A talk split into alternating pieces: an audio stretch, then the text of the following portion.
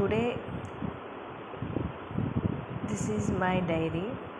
I woke up at 6:30 am afterwards i clean my house and i prepared breakfast to my children's my children.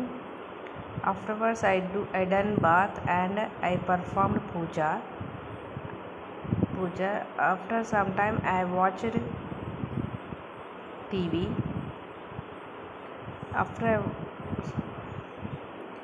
and and some relatives came my home. So i what spent the i spent some time for them. I talked i spoke them